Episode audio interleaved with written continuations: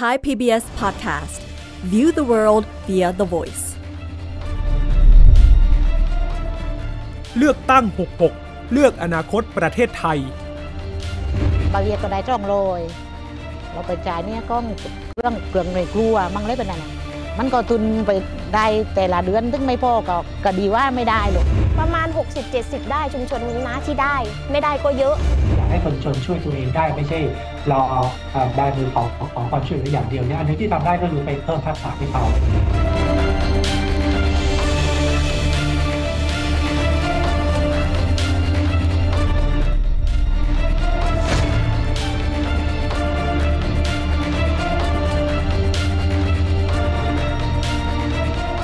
สวัสดีครับ สวัสดีค่ะ ต้อนรับเข้าสู่เลือกตั้ง 66 เลือกอนาคตประเทศไทยครับ เวทีสื่อสารแง่มุมการเมืองที่จะติดอาวุธให้พวกเราทุกคน รู้จริงรู้เท่าทันพักการเมืองก่อนการเลือกตั้งครับ อยู่กับผมอุรชัยสอนแก้ว และคุณวิภาพรวัฒนาวิทย์ครับ วันนี้เรานำเข้ารายการด้วยเสียงจากคนที่ได้รับสวัสดิการที่เราอาจจะเรียกกันติดปากว่าบัตรคนจน แต่ชื่ออย่างเป็นทางการคือบัตรสวัสดิการแห่งรัฐนะคะ ฟังเสียงสะท้อนก็พอจะเห็นภาพครับแม้ว่าจะได้สวัสดิการนี้เติมเงินเข้าไปในบัตรไม่มากอืมแต่ก็พอจะช่วยทำให้ลดภาระค่าครองชีพได้นะคะ แต่อีกมุมมหนึ่งในมุมมองของนักพัฒนาหรือว่านักวิชาการบางส่วนเขาก็บอกไม่ได้ปิดกั้นนะ นโยบายลดแลกแจกแถม แต่จะดีกว่าไหมถ้ามีนโยบายที่สามารถสร้างความยั่งยืนให้กับชีวิต หรือแก้จนจากฐานรากได้จริงครับ สวัสดิการเรื่องของการอุดหนุนเม็ดเงินเข้าไป สวัสดิการที่ช่วยแบ่งเบาภาระประชาชนในกลุ่มที่รัฐมองว่าเขาต้องการ หรือที่เราเรียกกันว่าเป็นการแก้ปัญหาความจนเนี่ยแหละฮะ คือสิ่งที่เราจะชวนคุยกันวันนี้ ภายใต้โจทย์สำคัญ คือเวลาเราพูดถึงคนจนขออนุญาตใช้คำที่แบบบ้านๆคุยกันนะเข้าใจง่าย เวลาพูดถึงคนจน คนจนที่พักการเมืองเขามองค่ะกับคนจนที่รัฐบาลมอง ถ้าไปเทียบกับคนจนที่พวกเราเนี่ยคนบ้านๆประชาชนมอง มันกลุ่มเดียวกันจริงหรือเปล่าๆอืมความจนอาจจะมีหลายแบบหรือเปล่าอืม เออซึ่งจริง ๆ ถ้าเราวัดเฉพาะข้อมูลในแบบที่รัฐบาลมอง ซึ่งก็วัดได้จากตัวเลขที่เข้าไปลงทะเบียน บัตรสวัสดิการแห่งรัฐอย่างรอบล่าสุดก็ 14.5 ล้านคนเนี่ยนะคะ ครับ ก็จะเห็นว่าวิธีคิดในการมองความจนของภาครัฐก็คือคนที่อาจจะยังไม่สามารถใช้ชีวิตได้คล่องมากนัก เพราะต้องบอกว่าบัตรสวัสดิการก็ไม่ได้ใช้เส้นความยากจนที่สภาพัฒน์เคยขีดเอาไว้ ครับ ก็คือมองกันคนละเส้น มองคนละเส้น มองกันคนละมาตรฐาน ก่อนหน้านี้ทางโฆษกของทางรัฐบาลก็เคยชี้แจงนะครับ บอกว่าการใช้เส้นความยากจนอาจจะทำให้ผู้ได้รับสิทธิ์ตรงนี้มันลดน้อยลงจริง แต่ว่าเขาก็เลยขยายอาจจะเป็นคนที่มีเงื่อนไขอื่นด้วยคนที่มีภาระหนี้คนที่ประสบปัญหาจากสถานการณ์โควิด -19 นี่ย้อนกลับไปช่วงปี 63-64 นะครับ บางทีฐานข้อมูลที่เราได้คนที่มีจำนวนมากขนาดนี้ ถ้าพักการเมืองที่กำลังจะแก้ปัญหา แล้วก็กำลังนำเสนอนโยบาย เพื่อหวังยกระดับคุณภาพชีวิตให้กับคนกลุ่มนี้เขาคงเอากลับมาออกแบบนโยบายให้มันเข้มข้นมากขึ้น นั่นเป็นความคาดหวังของภาคประชาชน และเราสองคนด้วย ซึ่งจริงๆจะว่าไปพักการเมืองเขาก็ออกแบบนะ ก็มีจริงๆหลายนโยบาย มีหลายพักที่ออกแบบนโยบายแก้จน แต่ก็มีทั้งแก้จนในเชิงโครงสร้างครับแล้วก็แก้จนแบบเฉพาะหน้าก็มีเหมือนกันนะคะลองไปดูกันหน่อยไหมคะว่านโยบายแต่ละพักเป็นยังไงกันบ้างนะคะ ไล่เรียงกันทีละพักเลยค่ะ จะพักใจกับพักไหนสำหรับการแก้จนครับรวมไทยสร้างชาติก็ทำอะไรคะคุณดูรชัย รวมไทยสร้างชาติคุ้นไหมครับ บัตรลุงตู่นี่นายกพูดเองบนเวทีที่นครราชสีมา ไม่ใช่บัตรคนจนแล้วเหรอ ไม่ใช่แล้วฮะคือจริงๆ ก็คือบัตรคนจนบัตรคนจนเนี่ยเป็นคำที่มีนักการเมืองบางคนเขาเรียกจนติดปากนะครับ ประชาชนเขาก็เลยเรียกกันง่ายๆ แต่ชื่อจริงๆ เป็นบัตรสวัสดิการ นายกบอกว่าเดี๋ยวจะอัปเกรดเป็นบัตรสวัสดิการ plus ในนามพักรวมไทยสร้างชาติเหมาจ่ายทุกคนเลยเท่ากัน 1,000 บาทต่อเดือนนะครับนี่คือมุมของพักรวมไทยสร้างชาตินะครับถามว่านี่คือนโยบายแก้จนไหมบางคนอาจจะตั้งคำถาม จะบอกนี่เป็นนโยบายแก้จนก็พูดได้ไม่เต็มปากอืม1,000 บาทคุณจะให้เอาไปลงทุนพัฒนาทักษะหรืออะไร คือแต่ที่ชัดเจนคือนโยบายเนี้ยเป็นนโยบายต้องพิสูจน์ความจนอืมถูกไหมเพราะคืว่าอคุณต้องการหมายถึงว่าเงื่อนไขความจำเป็นที่จะต้องได้รับเงินส่วนนี้ เมื่อกี้ไม่ได้จะโจมตีอะไร แค่จะบอกว่าบางนโยบายคนเขามองว่าไม่ได้แก้จน แต่เป็นเรื่องของการช่วยใช่แบ่งเบาภาระค่าครองชีพอะ ใช่ค่ะ ก็มีประเด็นที่ถกเถียงกันเยอะสำหรับครับนโยบายนี้ก็ค่อยๆ คุยกันนะคะ ในรายการแต่ว่าประการหนึ่งก็คือว่าคนจนจริง ๆ อาจจะเข้าไม่ถึงสิทธิ์อืม นะคะ อันนี้ประการที่ 1 ประการที่ 2 คือเรานิยามความจนอย่างไรจากนโยบายนี้ ลองไปดูอีกนโยบายหนึ่งค่ะ จากอีกหนึ่งพักนะคะ ลองดูนโยบายที่พยายามจะเข้าไปแก้จนของก้าวไก่ เน้นเรื่องการดูแลตั้งแต่แรกเกิดครับแล้วก็อย่างที่เราเคยเล่าให้ฟังว่ามีนโยบายขึ้นค่าแรงขั้นต่ำทันที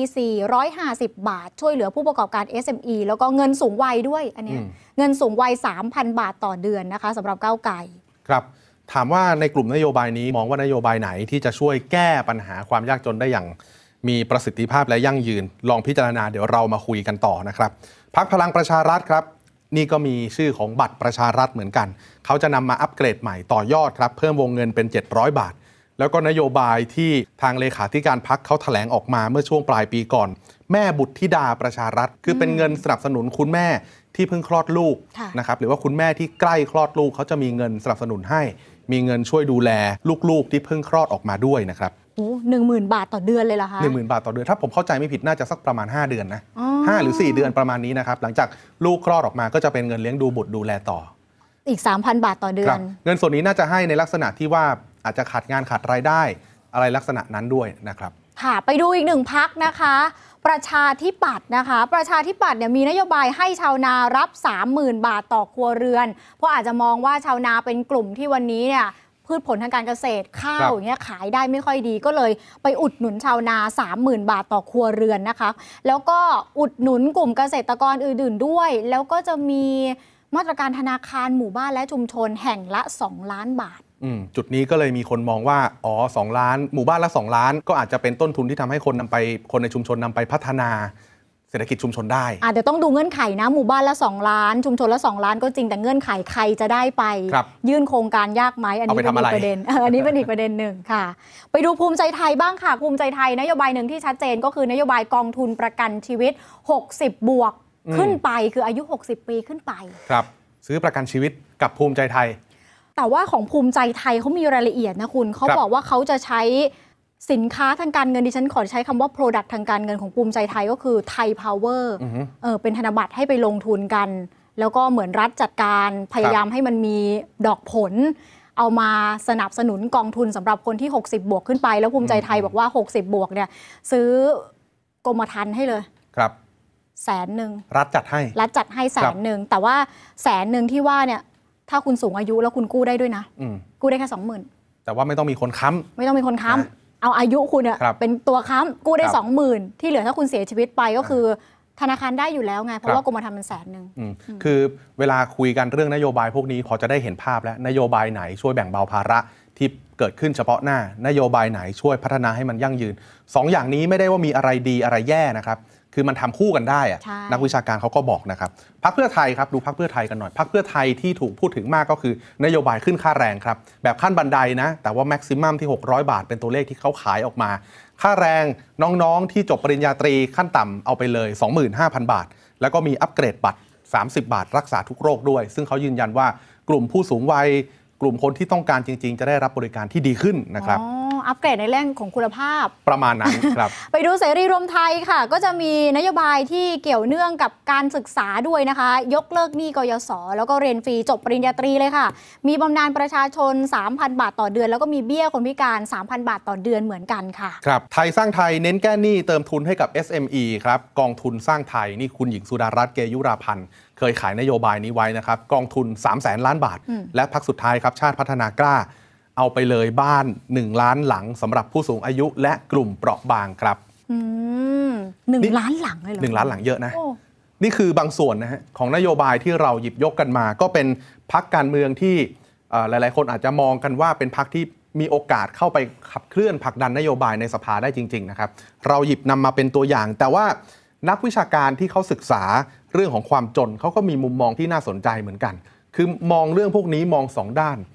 อย่างที่ยืนยันกันไปไม่ได้โจมตีว่านโยบายแจกมันไม่ดีค่ะเพราะว่านโยบายแจกมีเป้าหมายของมันช่วยแบ่งเบาภาระเฉพาะหน้า แต่นโยบายพัฒนาทักษะเพื่อให้พัฒนารายรับพัฒนาอาชีพ แล้วก็มีรายรับที่ยกระดับ ได้อย่างยั่งยืนเนี่ยมันก็สำคัญไม่แพ้กันนะครับค่ะ เพราะว่าจริง ๆ แล้ววันนี้เนี่ยอาจจะถูกมองได้ว่าการแจกเพียงอย่างเดียวนะคะ แจกเพียงอย่างเดียวใช้คำนี้ครันะบไม่ได้บอกว่าแจกไม่ดีแต่แจกเพียงอย่างเดียวอาจจะทำให้เราติดกับดักความยากจนมันไม่นี้ไปไหนก็เกิดเลยขึ้นได้ ถูกต้องค่ะ เพราะว่ามันช่วยเฉพาะหน้าระยะสั้น เฉพาะหน้าระยะสั้นไปเรื่อยๆ แต่ความมั่นคงในระยะยาวไม่เกิดขึ้นนะคะ บางพักอาจจะมีการขายนโยบายที่เกี่ยวเนื่องกับการพัฒนาโครงการขนาดใหญ่ สร้างงานสร้างคนแล้วก็ต้องไปดูไส้ในด้วยจริง ๆ ว่ามันจะสร้างงานสร้างคนให้คนยืืนอยู่ได้ด้วยตัวเองจริง ๆ หรือเปล่าอันนี้ก็เป็นประเด็นเหมือนกัน เรียกว่าดูนโยบายไหนพยายามตั้งไว้ในใจว่า อืมอย่าเลี้ยงไข้ความจนอืมแบบเนี้ยมันเลี้ยงไข้ความจนไหมรายละเอียดของนโยบายเราต้องดูให้ดีจริง ๆ ค่ะ คือถ้าจะแก้จนแล้วทำแบบนี้ไข้จนมันหายหรือเปล่าอืมมันทำให้ไข้จนหายไปได้จริงหรือเปล่านะครับ มีสักตัวอย่างไหมที่เขารู้สึกว่าเขาต้องการตรงนี้เนี่ยเพื่อที่จะมาแบ่งเบาภาระหรือว่าช่วยยกระดับอะไรโอ้ดิฉันว่ามีหลายชุมชนที่ต้องการการแจกเฉพาะหน้าเหมือนกัน เพราะว่าครับมันก็จำเป็นต่อการใช้ชีวิตในยุคที่วันนี้เศรษฐกิจก็ยังไม่ฟื้นตัวดีนักนะคะ จุดหนึ่งพาไปดูที่ชุมชนแหลมสนอ่อนที่สงขลาค่ะ ที่นั่นต้องเล่าว่าเป็นชุมชนเปราะบางในพื้นที่สงขลานะคะ ในชุมชนน่ะคุณอุรชัยจะเห็นว่ามีครับผู้สูงอายุเต็มไปหมดเลยค่ะอืมเนี่ยค่ะ แล้วจริงๆก็มีเด็กด้วย แล้วก็มีคนวัยทำงานด้วย แต่ภาพรวมทั้งหมด คือคนที่เขาหาเช้ากินค่ครับำรับจ้างรายวัน หาเงินได้ก็หาเช้า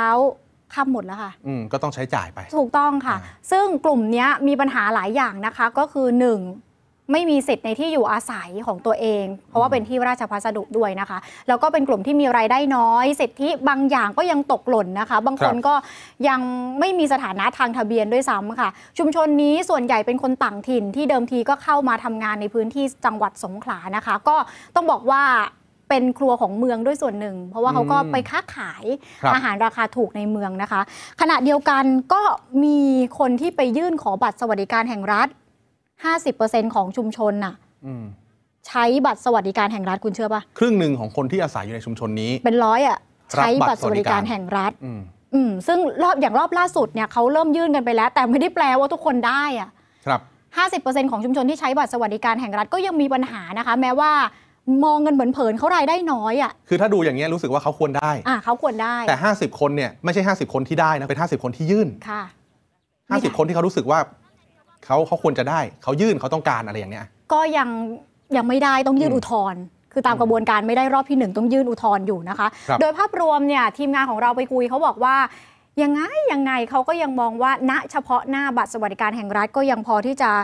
ช่วยทำให้เขาแบ่งเบาภาระค่าใช้จ่ายได้อืมจริง ๆ ค่ะ ครั้งที่สองเนี่ยนี่ค่ะครั้งเลกก็บาเวียดก็ได้ช่องโรยเราไปจ่ายเนี่ยก็เครื่องเครื่องในครัวมั่งเล็เป็นน่ะเนี่ย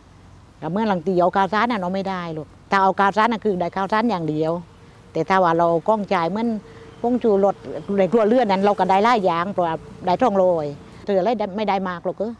แต่เอาเอาอันเล็กๆน้อยๆนั่นคือได้แต่ว่าได้มาล่ายยางนั่นแหละมันก็ตุนไปได้แต่ละเดือนถึงไม่พอก็ก็ดีว่าไม่ได้หรอกประมาณ 60-70 ได้ชุมชนนี้นะที่ได้ไม่ได้ก็เยอะ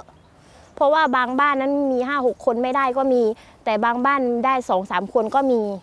มันไม่เท่ากัน อยู่เกณฑ์เกณฑ์ของรัฐบาลที่วัดกัน คนที่ไม่มีบัตรเลยตั้งแต่เกิดเขาก็เข้าไม่ถึง แล้วผู้สูงอายุบางคนก็ไปไม่ได้บอก บางคนที่พิการอะไรแบบนี้เขาก็ไปไม่ได้ ไอ้ตรงนี้ที่พี่ว่าอยากให้แบบตัวแทนชุมชนหรือตัวแทน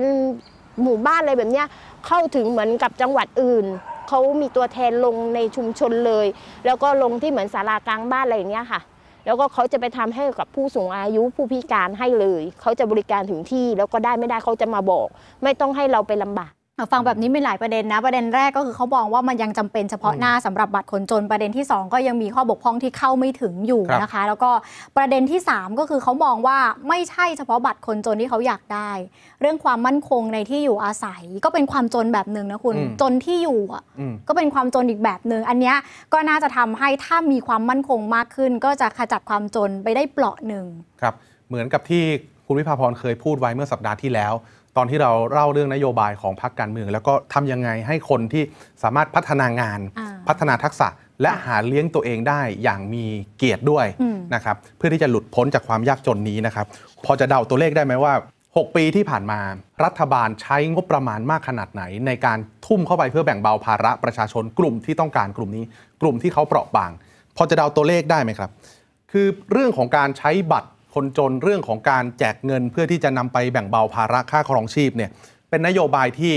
อาจจะมีซุ้มเสียงตำหนิติเตียนจากบางฝ่ายการเมืองบ้าง แต่ก็ไม่มีใครกล้ามาขวางแบบเต็มลำค่ะถ้ามันเริ่มโดยพักรัฐบาลหนึ่งพอรัฐบาลถัดไปอีกขั้วหนึ่งมาเป็น ก็ใช่ว่าจะยกเลิกนะครับ มันไม่ใช่ยกเลิกง่ายขนาดนั้น ด้านหนึ่งถูกมองเป็นเรื่องทางการเมือง แต่อีกด้านมันเป็นเรื่องความจำเป็นของกลุ่มประชาชนกลุ่มเปราะบางที่เขาต้องการด้วย เพราะฉะนั้น ถ้าย้อนดูงบประมาณครับจำนวนคนที่เขามีรายได้น้อย ที่ต้องใช้งบประมาณในเข้าไปอุดหนุนตั้งแต่ปี 2561 ถึงปี 2566 6 ปีครับ เอาไปกลมๆนะ มันทะลุ3 3 0 0 0 0 ล้านไปแล้วครับ นี่คือตัวเลขที่รัฐจะต้องไปสนับสนุน ให้คนกลุ่มนี้พอที่จะแบ่งเบาภาระในการดำรงชีวิตได้ ตัวเลข 6 ปีนะครับ คือตัวเลขรวมว่าน่าสนใจแล้วนะคะ ดูตัวเลขรายปี เหมือนจะมีนัยยะความหมายที่น่าสนใจนะคะ จะเห็น ส่วนใหญ่เพิ่มอะอืมจากปีก่อนหน้า มีปี 65 มันลดลงมาจากปีก่อนหน้าถูกต้องไหมคะครับ แล้วปี 66 นี่โอ้โหเพิ่มขึ้นมาครึ่งหนึ่งนะตัวเลขจำนวนเงินที่รัฐต้องจ่าย อาจจะขึ้นอยู่กับสถานการณ์ทางเศรษฐกิจทางสังคม หรือว่าเหตุการณ์แทรกซ้อนที่เกิดขึ้นในแต่ละปี แต่ว่าตัวเลขจำนวนผู้ได้รับสิทธิ์เนี่ยว่ากันตรงๆ มันก็ไม่ได้เปลี่ยนแปลงไปแบบมีนัยยะขนาดนั้น ถ้าดูเฉพาะแถบที่ถมดำอะคุณผู้ชม 14 ล้าน 14 ล้าน 13 ล้านก็เกือบแต่แต่ 14 มันก็จะอยู่ประมาณนี้ คนที่เขาดูมาที่โครงการมาตรการรัฐแบบนี้เขาก็ตั้งคำถามว่าสรุปมันช่วยยกระดับอะไรได้บ้างค่ะหรือว่าแจกไปเพื่อแบ่งเบาอย่างเดียว แต่ถ้าไม่สามารถทำให้คนเหล่านี้ หลุดพ้นจากปัญหาที่เขาเจออยู่เป็นวงเวียนเป็นเข็มนาฬิกา เดี๋ยวหมุนวนปีหน้าก็เจอใหม่อีกแล้ว รัฐก็ต้องเข้ามาช่วยเนี่ยมันก็ไม่ยั่งยืนนะสิอืมก็เหมือนเวลาเราประกาศว่าปีนี้มีคนรับสิทธิ์บัตรสวัสดิการแห่งรัฐเท่าไหร่แล้วบางคนครับออกมาดีใจอืมอีกฝ่ายก็ตั้งคำถามว่าเราควรดีใจใช่ไหมที่เรามีคนจนประมาณ 10กว่าล้านคนน่ะเออมันเยอะขนาดนี้ต้องดีใจใช่ไหเอมอมันย้อนแย้งกันอยู่นะคะหมายถึงเยอะขนาดนี้เป็นผลงานเหรออะไรประมาณเนี้ย ค่ะ ทีนี้ถ้าพูดถึงความจนค่ะครับคำถามที่เราคุยกันวันนี้รายการใหญ่ ๆ ที่อยากจะชวนคุยกันคือ วันนี้เราเอาเกณฑ์อะไรวัดความจนหลายคนนะวัดไม่เหมือนกันใช่ไหมครับใช่อย่างภาครัฐเนี่ยเวลาเขาจะออกมาตรการอะไรสักอย่างเขาก็ต้องมีกติกาที่มันเป็นเส้นแบ่งที่มันชัดเจนค่ะเส้นแบ่งความจนหรือว่าปัญหาความ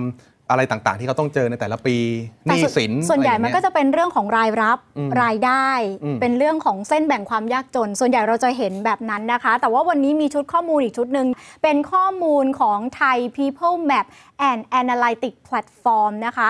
ข้อมูลนี้เป็นแพลตฟอร์มที่มีการทำงานร่วมกันระหว่างสำนักงานคณะกรรมการพัฒนาเศรษฐกิจ และสังคมแห่งชาติ สสช ค่ะ แล้วก็ n e c t e c h สวทช นะคะทำงานร่วมกันวิเคราะห์ข้อมูลความจนในสถานการณ์ล่าสุด เขาพบว่าความจนไม่สามารถวัดได้เพียงรายรับหรือค่าแรงเท่านั้น แต่ยังมีความจนจำเป็นพื้นฐานอื่น ๆ อีก ที่จะต้องเอามาบวกลบคูณหารนะคะ ซึ่ง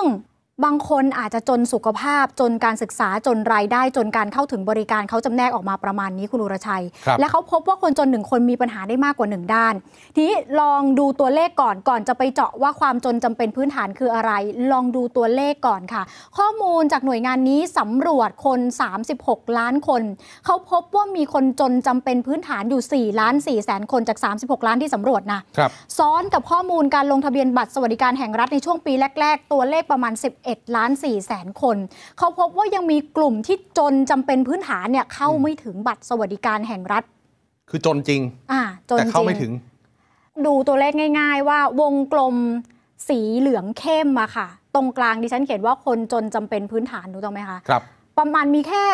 มันทับกับวงกลมสีม่วงอยู่แค่นิดเดียวเองค่ะ มีคนที่เข้าถึงแค่หนึ่งล้านกว่าคนเท่านั้นเองอะอืม ที่จนจำเป็นพื้นฐานไม่ได้วัดจากรายได้นะคุณครับที่จนจำเป็นพื้นฐานเข้าถึงบัตรสวัสดิการแห่งรัฐเพียงแค่หนึ่งล้านคนเศษๆเท่านั้นเอง ทีนี้คุยแบบนี้อาจจะงง ดูให้ลึกลงไปหน่อยนะคะว่า ความจนพื้นฐานในความหมายของงานศึกษาชิ้นนี้คืออะไร แล้ววัดได้อย่างไรบ้าง อย่างที่บอกค่ะ พอมีการสำรวจเขาพบว่าความจนจำเป็นพื้นฐานมีเรื่องใหญ่ ๆ อยู่ 5 เรื่องครับ1สุขภาพ 2 ความเป็นอยู่คืออาจจะไม่มั่นคงเหมือนชุมชนแหลมสนอ่อนอืมอย่างเงี้ยเป็นเรื่องความเป็นอยู่ 3 คือการศึกษาเข้าไม่ถึงการศึกษาครับ4เรื่องรายได้ยังเป็นเกณฑ์หนึ่งและ 5 เข้าไม่ถึงบริการของภาครัฐอืมเนี่ยมีคนจำนวนมากเลยที่จนจำเป็นพื้นฐาน จริง ๆ เวลาเราพูดถึงคนจนหรือว่าคนที่เขาต้องการความช่วยเหลือทางเศรษฐกิจแบบนี้ เราจะพูดถึงรายรับนะ แต่จริง ๆ แล้วมันไม่ใช่แค่นั้นนะถูกไหมครับ ถ้าเกิดดูจากงานวิจัยนี้ สมมุติดิฉันมีบ้านอยู่ที่ต่างจังหวัด พอจะมีพื้นที่ปลูกผัก ปลูกผลไม้ได้บ้าง ดิฉันมีรายได้ประมาณ ต่ำกว่าเส้นความยากจนแต่ดิฉันอยู่ได้อะไม่เดือดร้อนเลย ไม่เดือดร้อนเพราะว่าดิฉันสามารถอ่ามีอาหารกินเองได้ เลี้ยงชีพเลี้ยงครอบครัวได้คำถามคือดิฉันจนไหมแต่เทียบกันสมมติผมทำงานในเมือง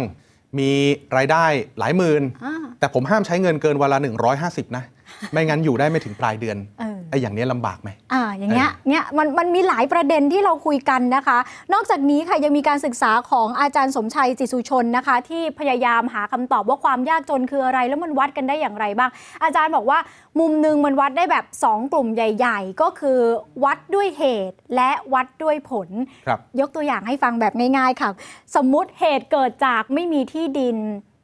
การศึกษาน้อย ไม่มีงานทำรายได้น้อย ไม่มีเงินทุนไม่มีทรัพย์สินนะคะ มีปัญหาแล้วถูกต้องไหมคะอืมแล้วก็ทำให้อาจจะไม่มีเงินไปไปจ่ายรักษาสุขภาพของตัวเองเนี่ยค่ะอันนี้อันนี้เป็นปัญหาความจนผูกมัดต่อเนื่องกันจากเหตุที่ไม่มีอะไรหลาย ๆ อย่าง หรือคนคนหนึงมีปัญหาสุขภาพเจ็บออดๆแอดๆเล็ก ๆ น้อย ๆ ค่ะ แต่ไม่มีเงินรักษาทำให้เขาต้องมีปัญหาสุขภาพแบบยกใหญ่ภายหลัง อันเนี้ยก็เป็นมิติของความจนที่ต้องคิดคำนวณด้วยในมุมของอาจารย์สมชัยนะคะ ครับ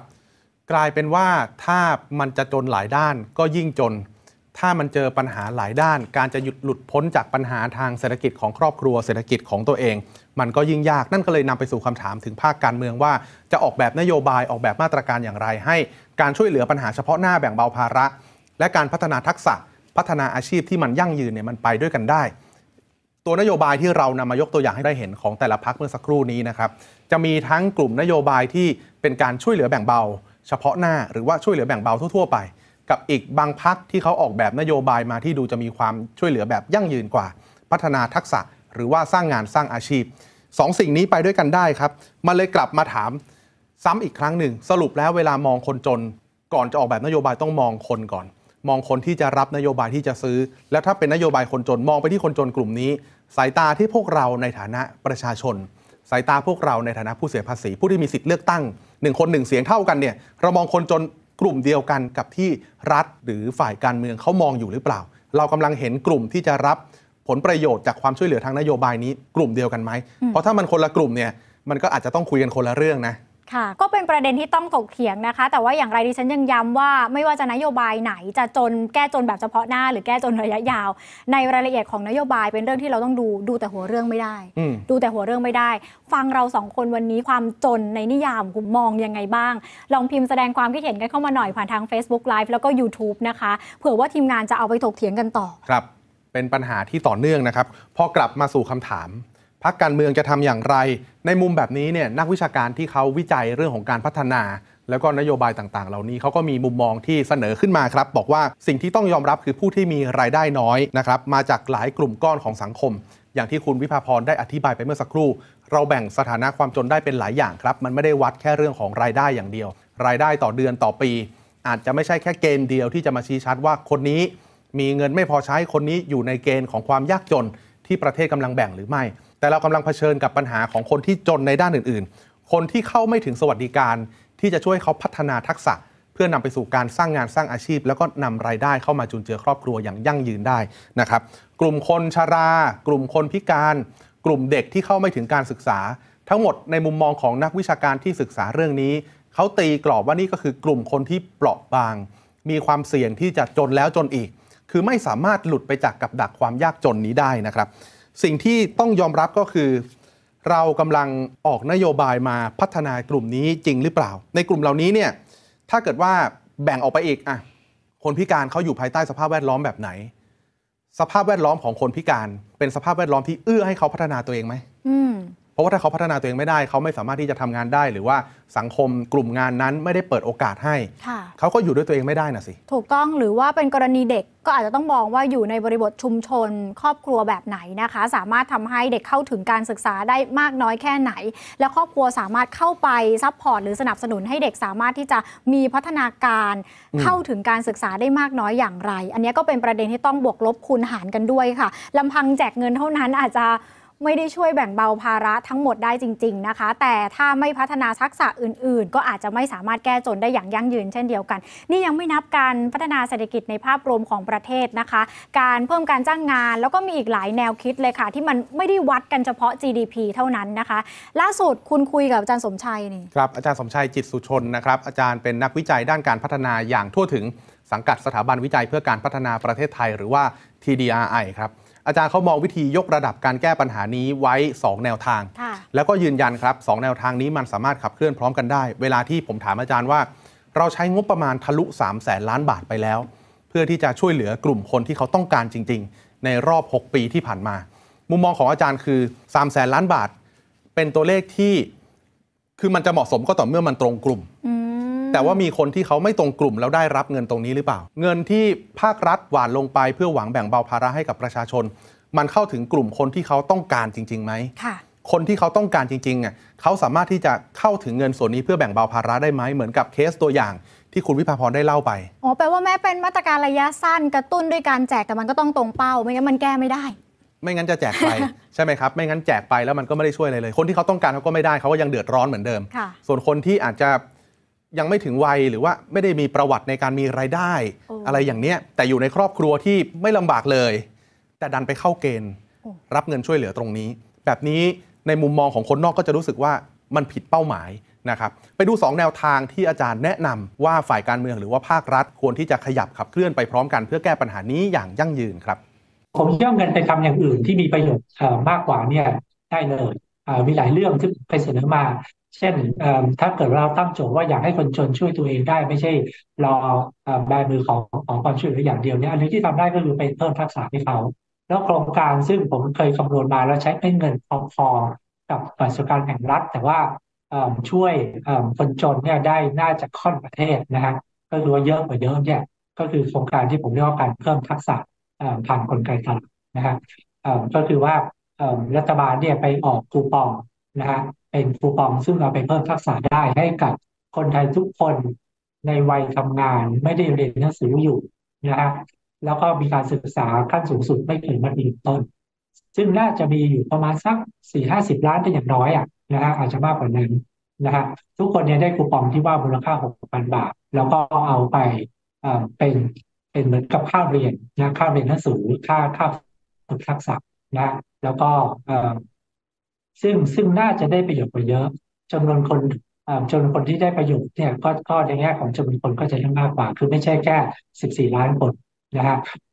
สิ่งที่ได้ก็น่าจะตอบโจทย์มากกว่า เพราะว่าทำให้เขายืนบนลำแข้งตัวเองได้ แล้วก็ทำให้ประเทศชาติก็ได้ประโยชน์จากเขาด้วย เพราะว่าถ้าทักษะที่เขาได้ฝึกมาเนี่ยเป็นทักษะที่มันตรงกับโลกยุคใหม่ ตรงกับตัวเขาเนี่ยในแง่หนึ่งเนี่ยก็ทำให้ประสิทธิภาพการผลิตดีขึ้น เศรษฐกิจก็น่าจะดีขึ้น นะไม่เงินที่ใช้เนี่ยพอๆกับปัจจุบันคือประมาณสักห้าหกหมื่นล้านบาทนโยบายบัตรสวัสดิการมันยังจำเป็นต้องมีอยู่ไหมครับ เราแคนเซิลมันไปเลยได้ไหมถ้าเราเอาเงินไปทำอย่างอื่นแล้วดีกว่า ผมเชื่อว่ามันก็ยังมีประโยชน์อยู่นะนะฮะโดยเฉพาะอย่างยิ่งเพราะว่ามันคือการให้เงินกับให้ความช่วยเหลือในเรื่องที่ อาจจะเป็นเรื่องที่เขาต้องการ อย่างเช่น เรื่องของแก้สูงต้มอะไรก็ว่าไปนะฮะเอิ่มถ้าให้กับครอบครัวที่ยากจนจริงๆ มันก็ยังช่วยเขาเอิ่มก็ยังช่วยเขาได้พอสมควรนะฮะแต่ว่าสิ่งที่ต้องทำก็คือว่าต้องให้ฐานข้อมูลเนี่ยมีความ แม่นยำมากกว่านี้ โดยเฉพาะอย่างยิ่งการที่ตกหล่นคนจนไปคนจนตัวจริงไม่ได้ไม่ได้มีบัตรเนี่ย อันนี้เป็นเรื่องใหญ่ควรจะต้องพยายามเอาเขาเข้ามาให้หมดนะครับ แต่ว่าโดยรวมแล้วเนี่ยถึงจะยังมีอยู่ผมคิดว่ามันควรจะลดขนาดลงแล้วมันไปทำเรื่องอื่นที่อาจจะมีประโยชน์มากกว่า ที่ผมพูดไปเมื่อสักครู่ครับสรุปเลยนะครับ มันมีอยู่ได้นะอืมนโยบายแจกเงินเพื่อที่จะแบ่งเบาภาระเนี่ยแต่ลดขนาดลง และเอาเงินส่วนนี้ไปทำมาตรการที่เพิ่มทักษะ ให้กับประชาชนกลุ่มนั้น เพื่อที่จะสร้างงานสร้างรายได้ให้มันยั่งยืนดีกว่า ค่ะ ประเด็นหนึ่งที่อาจารย์สมชัยพูดน่าสนใจ คือต้องยิงให้ตรงเป้า แล้วใช้ฐานข้อมูลที่มีตอบโจทย์จริง ๆ 6 ปีแล้วนะฐานครับข้อมูลน่ะมันต้องใช้ได้แบบมีประสิทธิภาพนะคะ หลายท่านเข้ามาแลกเปลี่ยนนะคะ คุณขวัญชิตโพกสังบอกว่านโยบายที่เราสองคนเล่าเมื่อกี้นโยบายระยะสั้นทั้งนั้น ไม่มีใครแก้เชิงโครงสร้างอืมนะคะ ใน Facebook มาแล้ว YouTube อืมมีบ้างไหมคะคุณ YouTube เนี่ยมีแสดงความคิดเห็นเข้ามาบอกว่าประชานิยมทั้งนั้นอ๋อแล้วแต่มุมมองจริงๆครับเรื่องของประชานิยมคำว่าประชานิยมเนี่ยคือถ้ามันนิยมแล้วแต่ว่ามันดีค่ะมันแก้ปัญหาประเทศได้มันก็คงเป็นประชานิยมที่ดีนะค่ะแต่ว่าถ้ามันไม่ได้ช่วยแก้อะไรอย่างยั่งยืน ประชานิยมนั้นอาจจะต้องนำมาถกเถียงกันค่ะครับแต่สิ่งที่ต้องขอคือขอให้นิยมชมชอบรายการของเรา แล้วก็เข้ามาคุยกันทุกวันจันทร์ถึงศุกร์นะคะ วันนี้หมดเวลาแล้วนะคะ ติดตามฟังได้ผ่านทางไทย PBS Podcast นะคะ เราสองคนลาไปก่อน สวัสดีค่ะ สวัสดีครับ เลือกตั้ง 66 เลือกอนาคตประเทศไทย ติดตามความเคลื่อนไหวก่อนถึงวันตัดสินใจกำหนดอนาคตประเทศ ที่เว็บไซต์และแอปพลิเคชันไทย PBS Podcast